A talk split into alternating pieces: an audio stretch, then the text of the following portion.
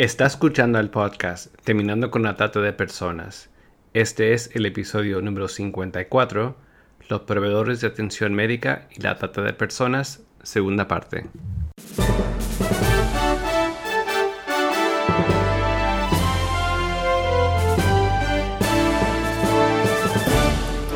Bienvenido al podcast Terminando con la Trata de Personas. Mi nombre es Gilbert Contreras y mi nombre es Virginia Contreras. A través de nuestros episodios, que se emitirán cada dos semanas, buscaremos empoderarlo a usted con herramientas para estudiar el asunto, ser una voz y hacer una diferencia para terminar con la trata de personas. Buenas tardes, Virginia. Buenas tardes, Gilbert. Le damos la bienvenida a nuestra audiencia también. En el episodio anterior hemos estado haciendo referencia a la importancia de concientizar y transmitir conocimientos básicos para que los proveedores y profesionales que trabajan en los centros de salud puedan identificar a víctimas de trata de personas que se acercan a una consulta médica. Y poníamos el énfasis en la importancia de esto, ya que recordemos que una víctima de explotación sexual o laboral puede tener un aspecto muy similar a otros pacientes y por eso es necesario aprender a observar más allá de lo superficial. Sí, Gilbert, y por esta razón insistimos en el episodio anterior en la necesidad de que los proveedores y profesionales de salud estén informados de esta problemática y que sepan detectar los indicadores para tenerlos en cuenta especialmente que tengan un plan y un protocolo para saber cómo proceder si se sospecha de una situación de trata en un consultorio privado o en la guardia de un hospital. Y por sobre todo trabajar articuladamente con otros agentes sociales. Por lo que hemos leído y escuchado de profesionales es que una de las razones por las que se necesita más capacitación para detectar la trata de personas se debe a que muchas víctimas son reticentes a hablar sea por estar amenazadas ellas o sus familiares o también por el trauma que les deja la explotación, por lo que es importante que los médicos y las enfermeras sepan qué signos buscar y a qué estar atentos en las salas de emergencias y clínicas. Sí, recientemente leí un artículo que hablaba de que en Quebec, en Canadá, se está realizando un esfuerzo por capacitar mejor a la próxima generación de médicos, estudiantes de medicina y residentes de medicina. Y para esto se realizan simulaciones con actores que presentan un problema que podría estar relacionado con la explotación sexual o la trata de personas. Qué bueno. Sí. Y en esta especie de teatralización, los estudiantes de medicina están capacitándose para saber hacer las preguntas correctas para que la víctima dé el siguiente paso y busque ayuda. Los expertos que están realizando este entrenamiento afirmaban que los médicos y las enfermeras deben aprender más sobre la trata de personas y las formas de explotación para que puedan, como decíamos antes, detectar a las víctimas que acuden a las salas de emergencias y a las clínicas por otros problemas médicos. Y como mencionaba Gilbert, especialmente ya que muchas víctimas son reticentes a discutir la explotación que están sufriendo. Pero un profesional médico empático que hace las preguntas correctas podría persuadir a una víctima para que finalmente busque ayuda. Sí. Como hemos mencionado en otros episodios, cuando las personas preguntan, ¿por qué las víctimas no se escapan? Y no entiende que la trata de seres humanos tiene graves repercusiones en la salud de las personas que lo han sufrido. Las situaciones de violencia, coacción y explotación que han vivido tienen como consecuencia trastornos y daños sobre la salud física y sobre todo mental. Así que los profesionales de la salud cuentan con una situación privilegiada para detectar situaciones de explotación, pero sin la información y preparación adecuadas es posible que no sean capaces de detectar a las víctimas o que las víctimas les pasen inadvertidas. Tal cual, y en ocasiones los profesionales de la salud son las únicas personas fuera del entorno de explotación que tienen la oportunidad de hablar con las víctimas. Sé que las estadísticas varían en cada país, pero leímos que un estudio realizado en el Reino Unido mostró que el 28% de las víctimas liberadas habían entrado en contacto con un profesional de la salud mientras estaban siendo explotadas. Pero ninguno de estos encuentros favoreció la liberación de estas personas al no poder reconocer la situación por falta de una formación específica. Y sé que en los Estados Unidos es más alto el porcentaje. También en el episodio anterior hemos hecho referencia a diferentes artículos y documentos y al manual Cuidados para la Salud y la Trata de Personas, el cual reúne la experiencia colectiva de diversos expertos de organizaciones internacionales, universidades y la sociedad civil para hacer frente a las consecuencias para la salud de la trata de personas.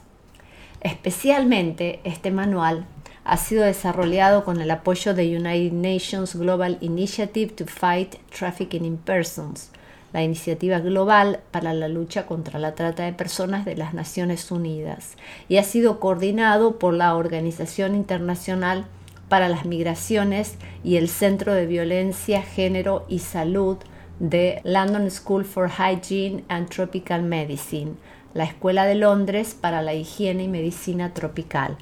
Este manual provee guías prácticas para ayudar a los proveedores de salud a entender el fenómeno de la trata de personas, reconocer algunos de los problemas asociados con este y tomar en cuenta enfoques seguros y apropiados a la hora de proveer servicios de salud a estas personas es que es vital que las y los profesionales sanitarios conozcan y reconozcan situaciones de explotación y trata y sepan cómo actuar ante un caso de este tipo. Es también esencial generar programas especializados para asegurar una atención integral que incluya su recuperación física y mental a corto y largo plazo. Solo así podrán reconstruir parte de la vida que les ha sido robada. Es posible que los o las profesionales de la salud que nos están escuchando hayan tenido contacto con alguna persona explotada por trata de personas sin darse cuenta de sus circunstancias y que por tanto hayan perdido la oportunidad de ayudarla a escapar de su situación? ¿Cuáles serían algunos indicadores generales si se sospecha en una consulta médica? Te menciono solo algunos. Eh, primero podríamos decir que le acompaña a alguien que parece que ejerce cierto control sobre él o la paciente. Segundo, si presenta signos físicos de violencia o abuso. Tercero, tal vez se muestra con incapacidad de hablar en el idioma del país o lo hace con mucha dificultad. Cuarto, su residencia en la ciudad o el país tal vez es reciente y se muestra incapaz de proporcionar al profesional de salud detalles de cuál es su dirección. Quinto, tal vez carece de pasaporte o de documentación sanitaria. Sexto, si presenta signos de miedo, sumisión extrema o depresión. Se acude al hospital o al profesional como último recurso, por lo que presenta deterioro o abandono de su estado de salud. Y también otro indicador que hay que prestar atención es si presenta enfermedades infectocontagiosas o acude por cuestiones de salud sexual y reproductiva, por ejemplo, embarazos no deseados, interrupciones del embarazo mal practicadas, etc. Evidentemente, la observación de uno o varios de estos indicios no convierte al paciente en una persona explotada. Sin embargo, los indicios antes descritos deberían poner a los profesionales de la salud en alerta, ya que pueden encontrarse ante una víctima o potencial víctima de trata y deben saber actuar en consecuencia. ¿Cuáles son algunas acciones que pueden tomarse según las recomendaciones de los documentos que estamos mencionando? Si alguien que nos está escuchando es un profesional de la salud y sospecha que su paciente ha estado o está en una situación de trata, tener en cuenta que la parte más importante de la respuesta a una situación de trata es el trabajo que usted hace antes de actuar. Es decir, usted ya tiene que haber averiguado cuáles son las opciones disponibles de protección para una persona en una situación de trata o para grupos vulnerables similares en su país y su entorno local, por ejemplo, si hay explotación en minería, si hay talleres textiles, etc. Y mantenga la información de referencias en varios idiomas, de ser posible incluyendo nombres y números de teléfono de personas de contacto, e infórmese sobre el nivel de capacidad que estas opciones de referencia pueden ser para apoyar las necesidades de la persona en situación de trata y específicamente para su paciente. Mantenga en mente que tal vez usted no puede rescatar a su paciente por razones de riesgos de seguridad para usted y o para su paciente y que la responsabilidad no es solo suya. Hay otras opciones disponibles para maximizar los beneficios de su paciente, aunque solo tenga un encuentro con la persona. Entonces tiene que considerar los siguientes puntos que son importantes. Primero, recomendación que le daría es no intente rescatar a su paciente si usted todavía no se ha unido al sistema de protección disponible para personas en esta situación en su país o área y si no tiene información apropiada de la existencia de redes de referencia ni servicios disponibles. Asegure primero el bienestar del paciente, el suyo propio y el de su establecimiento de salud. Luego encuentre maneras de hablar a solas con su paciente. No pregunte sobre circunstancias relacionadas a la trata en frente de otras personas, incluyendo los acompañantes de su paciente. Para tener privacidad con su paciente, usted puede, por ejemplo, sugerir que se requiere un examen privado del paciente. Y si la persona que está en la sala, digamos, no habla el idioma y tiene que tener la persona que acompaña como su intérprete, ¿qué debe hacer? Bueno, es importante conseguir un intérprete que no sea precisamente la persona que trajo a la víctima. Eh, pregúntele al paciente si él o ella se sienten seguros de hablar de cosas que les puede molestar en ese momento. No revele su dirección de domicilio personal al paciente ni intente darle albergue en su casa. Las siguientes son posibles preguntas que pueden darle un mejor entendimiento sobre la situación de su paciente. Siempre haga preguntas en relación a su salud y de la manera más simple posible, Reaccione a cualquier información compartida mostrándole apoyo al paciente. Seleccione aquellas preguntas que sean relevantes al caso o adapte cualquiera de los siguientes síntomas de acuerdo a la condición de salud de su paciente. ¿Cuáles son esas preguntas? Por ejemplo, usted se ve muy pálido. ¿Puede decirme cuál es su dieta? ¿O qué ha comido en esta semana? En el último mes. O usted está tosiendo mucho. Necesito saber sobre su situación de alojamiento. ¿Puede contarme cómo es el lugar a donde vive y cómo es su habitación? ¿Comparte su habitación con otros? ¿Tiene ventanas en su cuarto? ¿Puede abrirlas fácilmente? Otra pregunta. Creo que usted puede estar padeciendo de una enfermedad que no es común aquí. ¿De dónde es usted originalmente? ¿Por cuánto tiempo ha estado aquí? Otra pregunta.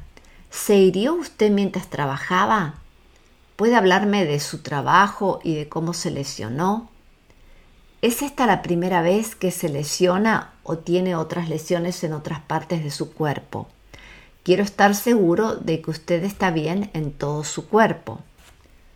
Entonces, no le pida al acompañante, como dijimos anteriormente, que le ayude a interpretar o a examinar a su paciente, aunque usted no hable el idioma y no tenga acceso en ese momento a un servicio de intérprete. No obstante, es importante alejar a la posible víctima de la persona que la acompañó. Y no haga promesas que no puede cumplir.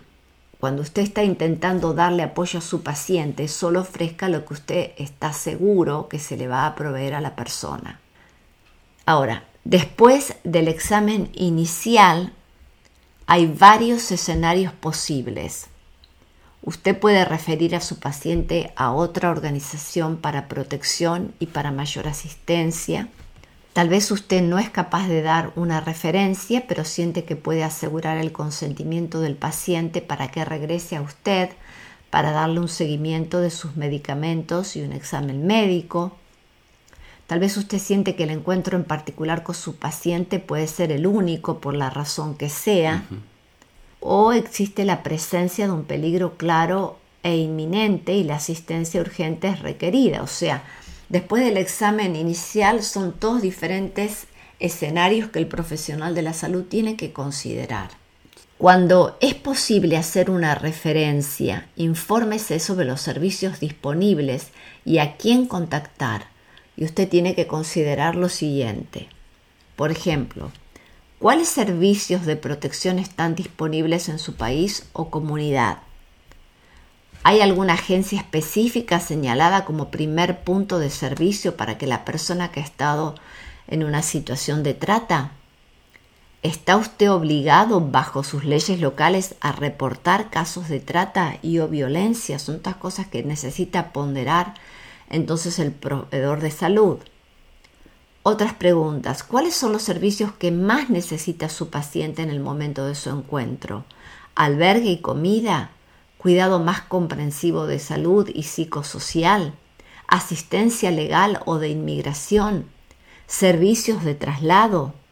La persona que ha estado en una situación de trata debe tener voz en la toma de decisiones cuando sea posible.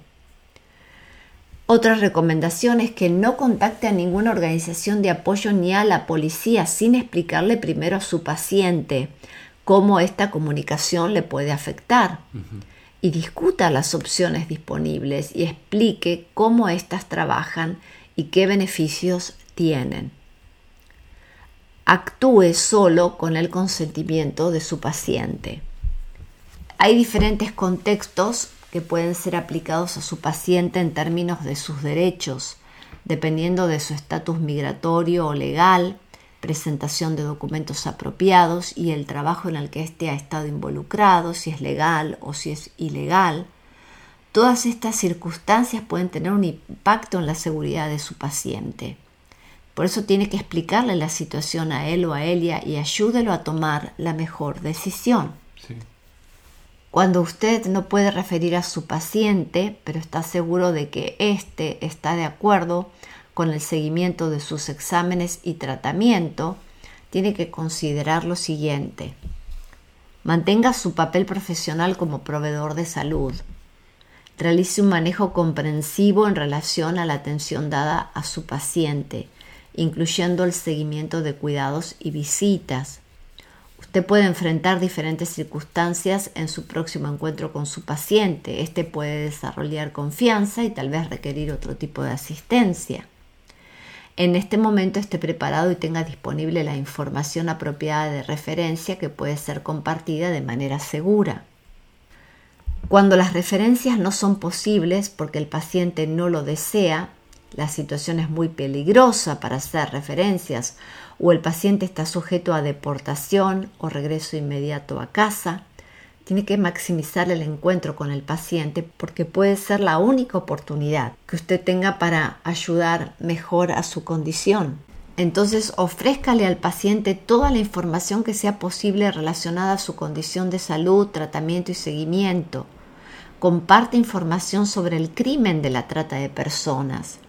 Disponga de servicios de apoyo, incluyendo líneas telefónicas de ayuda, detalles sobre dónde su paciente puede ir y la información sobre a quién puede llamar. O sea, tal vez sea la única oportunidad de hacerlo. Ahora, en el futuro, si el paciente desea hacer uso de los servicios en otro momento, comunique esta información cuidadosamente. Tenga cautela sobre cómo comparte este tipo de documentación con su paciente, pues esto puede usualmente involucrar riesgos para su seguridad. Es por esto que usted puede querer escribir la información importante en un pedazo de papel lo suficientemente pequeño para que el paciente lo esconda bajo su vestimenta. Por ejemplo, para que lo esconda tal vez en su ropa interior, o sea, cuál es el número para hacer una llamada telefónica para rescate. Entréguele un régimen completo de medicamentos prescriptos durante el único encuentro si es aplicable y disponible asuma que el paciente tal vez no va a poder volver para el seguimiento de su tratamiento y otros exámenes o para otras valoraciones diagnósticas adicionales. Tal vez esa sea, como dijimos, la única oportunidad de un proveedor de salud para estar frente a una víctima. Cuando la asistencia urgente es necesaria o existe un peligro inminente, deben considerarse los siguientes puntos. Asegure primero su propia seguridad, Si requiere de una referencia de emergencia médica, usted tal vez tenga que persuadir a su paciente y a la persona que lo acompaña que esta referencia es necesaria. Enfóquese en el estatus de salud de su paciente y no elabore sobre las causas de deterioro de su salud, especialmente si estas están relacionadas con el abuso. Usted puede tener la posibilidad de enfrentar situaciones donde la asistencia médica de emergencia tenga que ser dada en su establecimiento en ese momento. Si su paciente está solo y él o ella desea contactar a la policía o parece ser necesario el hacerlo para la inmediata seguridad del mismo, discútalo despacio y claramente con él o ella, asegurándose que esta sea la acción preferible por la persona. Entonces, una vez más, el profesional de la salud va a estar frente a diferentes circunstancias diferentes situaciones y son diferentes entonces las recomendaciones que hace esta guía para cómo el profesional de la salud debe actuar. Sí. También este artículo hace referencia al tema de protección y seguridad. ¿Podrías comentarlo? Todas las personas que han estado en una situación de trata tienen derecho a seguridad física y a protección y como hemos comentado en otros podcasts, de acuerdo con los estándares internacionales, los estados tienen la obligación, de acuerdo al derecho internacional, de actuar con la diligencia debida para prevenir la trata de personas, para investigar y procesar a quienes la cometen y ayudar y proteger a las víctimas de ella. La protección es una de las P's que forman parte de las actividades para combatir la trata de personas. Hemos mencionado en otros episodios, por ejemplo, la prevención, la protección, el proceso penal, y es un elemento esencial del paquete de asistencia para las personas en situación de trata. Para los proveedores de la salud, protección significa en este caso cubrir las necesidades de salud del individuo y mantenerlo en condiciones seguras. La trata de personas es una actividad criminal que con frecuencia involucra redes de crimen organizado. La seguridad, tanto general como física de la persona en esta situación y de los proveedores de salud, precisamente porque estamos hablando de mafias muchas veces, eh, se debe mantener entre las prioridades más importantes durante el proceso de asistencia. Para los tratantes, el perder a una persona que ha estado en una situación de trata significa una pérdida de ingresos, porque sabemos que esto es un negocio y es símbolo de pérdida también de control. En algunos casos los individuos que se han escapado de los tratantes pueden ser perseguidos por ellos o por sus conspiradores, especialmente si esta persona está participando en una investigación criminal contra el tratante. Entonces los proveedores de salud, aunque no sean específicamente los responsables de la seguridad de una persona que ha estado en una situación de trata, están obligados a contribuir de cualquier manera posible con la seguridad y salud de los individuos bajo su cuidado y de referirlos a servicios donde puedan estar a salvo. Aunque los casos de trata no siempre presentan una amenaza para los proveedores de atención y apoyo, los profesionales de salud deben estar siempre atentos a potenciales riesgos de seguridad propia y de otros miembros del personal involucrado en el proceso de asistencia. Por eso esto que hemos estado descrito, estas acciones, describen algunas de las medidas que los centros de salud deben tomar en cuenta para mantener en condiciones seguras a la persona que ha estado en tal situación, pero también a todo el personal de los proveedores de salud involucrados un tema muy importante de este episodio. Animamos a nuestra audiencia que comenten este podcast con los proveedores de salud que conocen en su comunidad para educarse al respecto. Todos los artículos citados están enumerados en nuestra página. Sí, es urgente y necesario, ya que muchas veces escuchamos a sobrevivientes de trata que dicen, si alguien en la guardia del hospital me hubiera preguntado algo, pero nadie preguntó nada. Mm. Por eso, si usted que nos está escuchando y es un profesional de la salud, recuerde que los pasos son detenerse, observar, preguntar y responder. Bien, deténgase y observe posibles signos de trata de personas, pregunte y brinde una respuesta y la respuesta posiblemente será diferente según las circunstancias de cada paciente, como hemos explicado, pero edúquese para poder ser más efectivo desde su lugar de trabajo para terminar con la trata de personas.